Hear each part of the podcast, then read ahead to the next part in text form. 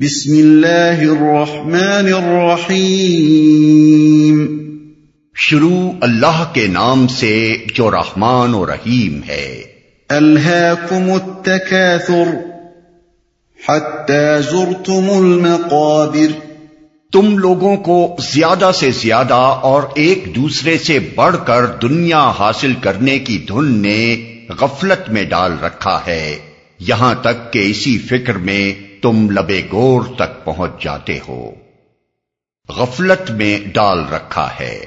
اصل میں الحاکم التکاثر فرمایا گیا ہے، جس کے معنی میں اتنی وسط ہے کہ ایک پوری عبارت میں بمشکل اس کو ادا کیا جا سکتا ہے۔ الحاکم لہ سے ہے، جس کے اصل معنی غفلت کے ہیں۔ لیکن عربی زبان میں یہ لفظ ہر اس شغل کے لیے بولا جاتا ہے جس سے آدمی کی دلچسپی اتنی بڑھ جائے کہ وہ اس میں منہمک ہو کر دوسری اہم تر چیزوں سے غافل ہو جائے۔ اس مادے سے جب الحاکم کا لفظ بولا جائے گا تو اس کا مطلب یہ ہوگا کہ کسی لہ نے تم کو اپنے اندر ایسا مشغول کر لیا ہے کہ تمہیں کسی اور چیز کا جو اس سے اہم تر ہے، ہوش باقی نہیں رہا ہے۔ اسی کی دھن تم پر سوار ہے۔ اسی کی فکر میں تم لگے ہوئے ہو۔ اور اس انہماک نے تم کو بالکل غافل کر دیا ہے۔ تقاصر کثرت سے ہے۔ اور اس کے تین معنی ہیں۔ ایک یہ کہ آدمی زیادہ سے زیادہ کثرت حاصل کرنے کی کوشش کرے۔ دوسرے یہ کہ لوگ کثرت کے حصول میں ایک دوسرے سے بڑھ جانے کی کوشش کریں۔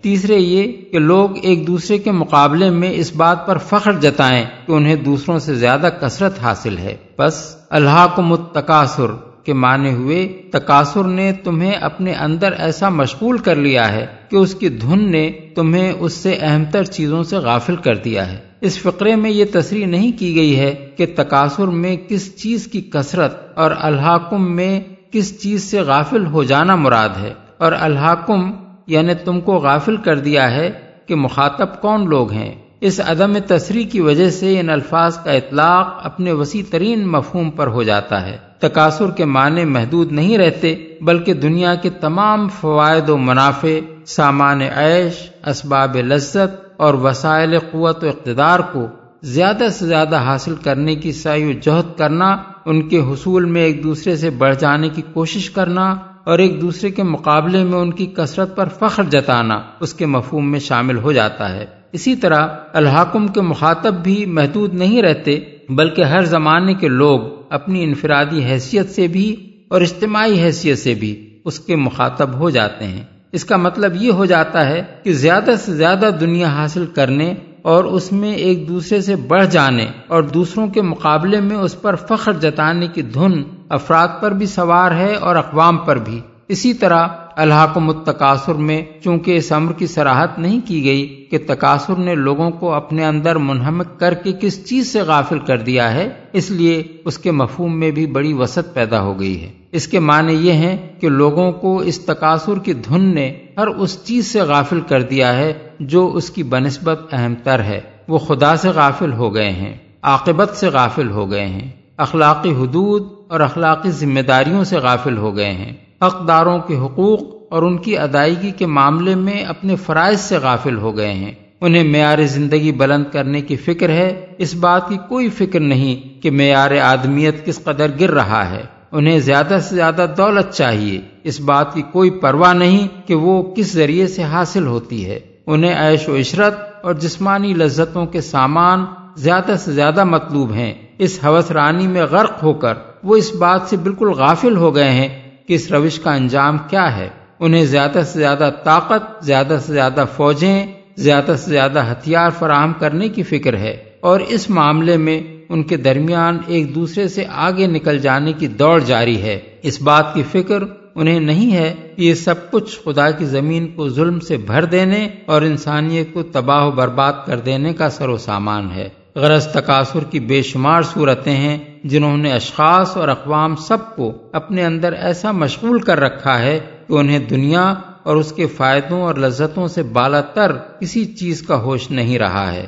لبے گور تک پہنچ جاتے ہو۔ یعنی تم اپنی ساری عمر اسی کوشش میں کھپا دیتے ہو اور مرتے دم تک یہ فکر تمہارا پیچھا نہیں چھوڑتی۔ سوف تعلمون۔ ثم سوف تعلمون۔ ہرگز نہیں ان قریب تم کو معلوم ہو جائے گا۔ پھر سن لو ہرگز نہیں ان قریب تم کو معلوم ہو جائے گا۔ تم کو معلوم ہو جائے گا۔ یعنی تمہیں یہ غلط فہمی ہے کہ متاع دنیا کی یہ کثرت اور اس میں دوسروں سے بڑھ جانا ہی ترقی اور کامیابی ہے۔ حالانکہ یہ ہرگز ترقی اور کامیابی نہیں ہے۔ ان قریب اس کا برا انجام تمہیں معلوم ہو جائے گا اور تم جان لو گے کہ یہ کتنی بڑی غلطی تھی جس میں تم عمر بھر مبتلا رہے۔ ان قریب سے مراد آخرت بھی ہو سکتی ہے، کیونکہ جس ہستی کی نگاہ ازل سے ابد تک تمام زمانوں پر حاوی ہے، اس کے لیے چند ہزار یا چند لاکھ سال بھی زمانے کا ایک چھوٹا سا حصہ ہے لیکن اس سے مراد موت بھی ہو سکتی ہے۔ کیونکہ وہ تو کسی انسان سے بھی کچھ زیادہ دور نہیں ہے اور یہ بات مرتے ہی انسان پر کھل جائے گی کہ جن مشاغل میں وہ اپنی ساری عمر کھپا کر آیا ہے، وہ اس کے لیے سعادت و خوش بختی کا ذریعہ تھے یا بد انجامی و بدبختی کا ذریعہ؟ لو تعلمون علم لترون الجحيم ثم لترونها عين اليقين ثم لتسألن يومئذ عن النعيم ہرگز نہیں اگر تم یقینی علم کی حیثیت سے اس روش کے انجام کو جانتے ہوتے تو تمہارا یہ طرز عمل نہ ہوتا۔ تم دوزخ دیکھ کر رہو گے۔ پھر سن لو، تم بالکل یقین کے ساتھ اسے دیکھ لو گے۔ پھر ضرور اس روز تم سے ان نعمتوں کے بارے میں جواب طلبی کی جائے گی۔ اس فقرے میں پھر کا لفظ اس معنی میں نہیں ہے کہ دوزخ میں ڈالے جانے کے بعد جواب طلبی کی جائے گی۔ بلکہ اس کا مطلب یہ ہے کہ پھر یہ خبر بھی ہم تمہیں دیے دیتے ہیں کہ تم سے ان نعمتوں کے بارے میں سوال کیا جائے گا۔ اور ظاہر ہے کہ یہ سوال عدالت الہی میں حساب لینے کے وقت ہوگا۔ اس کی سب سے بڑی دلیل یہ ہے کہ متعدد احادیث میں رسول اللہ صلی اللہ علیہ وسلم سے یہ بات منقول ہے کہ اللہ تعالیٰ نے جو نعمتیں بندوں کو دی ہیں، ان کے بارے میں جواب دہی مومن و کافر سبھی کو کرنی ہوگی۔ یہ الگ بات ہے کہ جن لوگوں نے کفران نعمت نہیں کیا اور شکر گزار بن کر رہے، وہ اس محاسبے میں کامیاب رہیں گے۔ اور جن لوگوں نے اللہ کی نعمتوں کا حق ادا نہیں کیا اور اپنے قول یا عمل سے یا دونوں سے ان کی ناشکری کی، وہ اس میں ناکام ہوں گے۔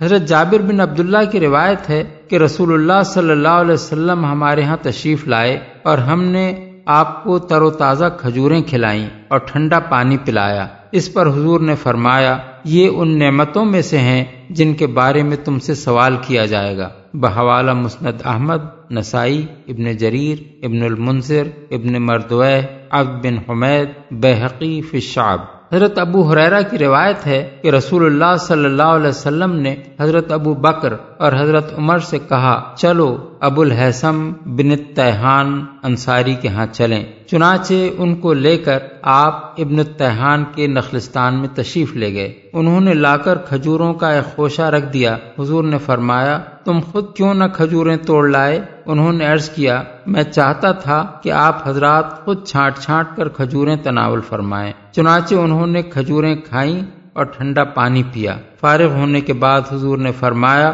اس ذات کی قسم جس کے ہاتھ میں میری جان ہے، یہ ان نعمتوں میں سے ہے جن کے بارے میں تمہیں قیامت کے روز جواب دہی کرنی ہوگی۔ یہ ٹھنڈا سایہ، یہ ٹھنڈی کھجوریں، یہ ٹھنڈا پانی۔ اس قصے کو مختلف طریقوں سے مسلم ابن ماچہ ابو داود ترمزی نسائی، ابن جریر اور ابو یعلا وغیرہ نے حضرت ابو حریرا سے نقل کیا ہے۔ جن میں سے بعض میں ان انصاری بزرگ کا نام لیا گیا ہے اور بعض میں صرف انصار میں سے ایک شخص کہا گیا ہے۔ اس قصے کو مختلف طریقوں سے متعدد تفصیلات کے ساتھ ابن ابی حاتم نے حضرت عمر سے اور امام احمد نے ابو اسیب رسول اللہ صلی اللہ علیہ وسلم کے آزاد کردہ غلام سے نقل کیا ہے۔ ابن حبان اور ابن مردوہ نے حضرت عبداللہ بن عباس سے ایک روایت نقل کی ہے، جس سے معلوم ہوتا ہے کہ قریب قریب اسی طرح کا واقعہ حضرت ابو ایوب انصاری کے ہاں پیش آیا تھا۔ ان احادیث سے یہ بات واضح ہو جاتی ہے کہ سوال صرف کفار ہی سے نہیں، مومنین صالحین سے بھی ہوگا۔ رہی خدا کی وہ نعمتیں جو اس نے انسان کو عطا کی ہیں، تو وہ لامحدود ہیں۔ ان کا کوئی شمار نہیں کیا جا سکتا۔ بلکہ بہت سی نعمتیں تو ایسی ہیں کہ انسان کو ان کی خبر بھی نہیں ہے۔ قرآن مجید میں فرمایا گیا ہے کہ وہ ان تعدو نعمت اللہ لا تحسوہا یعنی اگر تم اللہ کی نعمتوں کو گنو تو تم ان کا پورا شمار نہیں کر سکتے۔ سورہ ابراہیم، آیت چونتیس۔ ان نعمتوں میں سے بے حد و حساب نعمتیں تو وہ ہیں جو اللہ تعالیٰ نے براہ راست انسان کو عطا کی ہیں اور بکثرت نعمتیں وہ ہیں جو انسان کو اس کے اپنے قصب کے ذریعے سے دی جاتی ہیں۔ انسان کی قصب سے حاصل ہونے والی نعمتوں کے متعلق اس کو جواب دہی کرنی پڑے گی کہ اس نے ان کو کن طریقوں سے حاصل کیا اور کن راستوں میں خرچ کیا۔ اللہ تعالیٰ کی براہ راست عطا کردہ نعمتوں کے بارے میں اسے حساب دینا ہوگا کہ ان کو اس نے کس طرح استعمال کیا۔ اور مجموعی طور پر تمام نعمتوں کے متعلق اس کو بتانا پڑے گا کہ آیا اس نے اس امر کا اعتراف کیا تھا کہ یہ نعمتیں اللہ کی عطا کردہ ہیں اور ان پر دل، زبان اور عمل سے اس کا شکر ادا کیا تھا،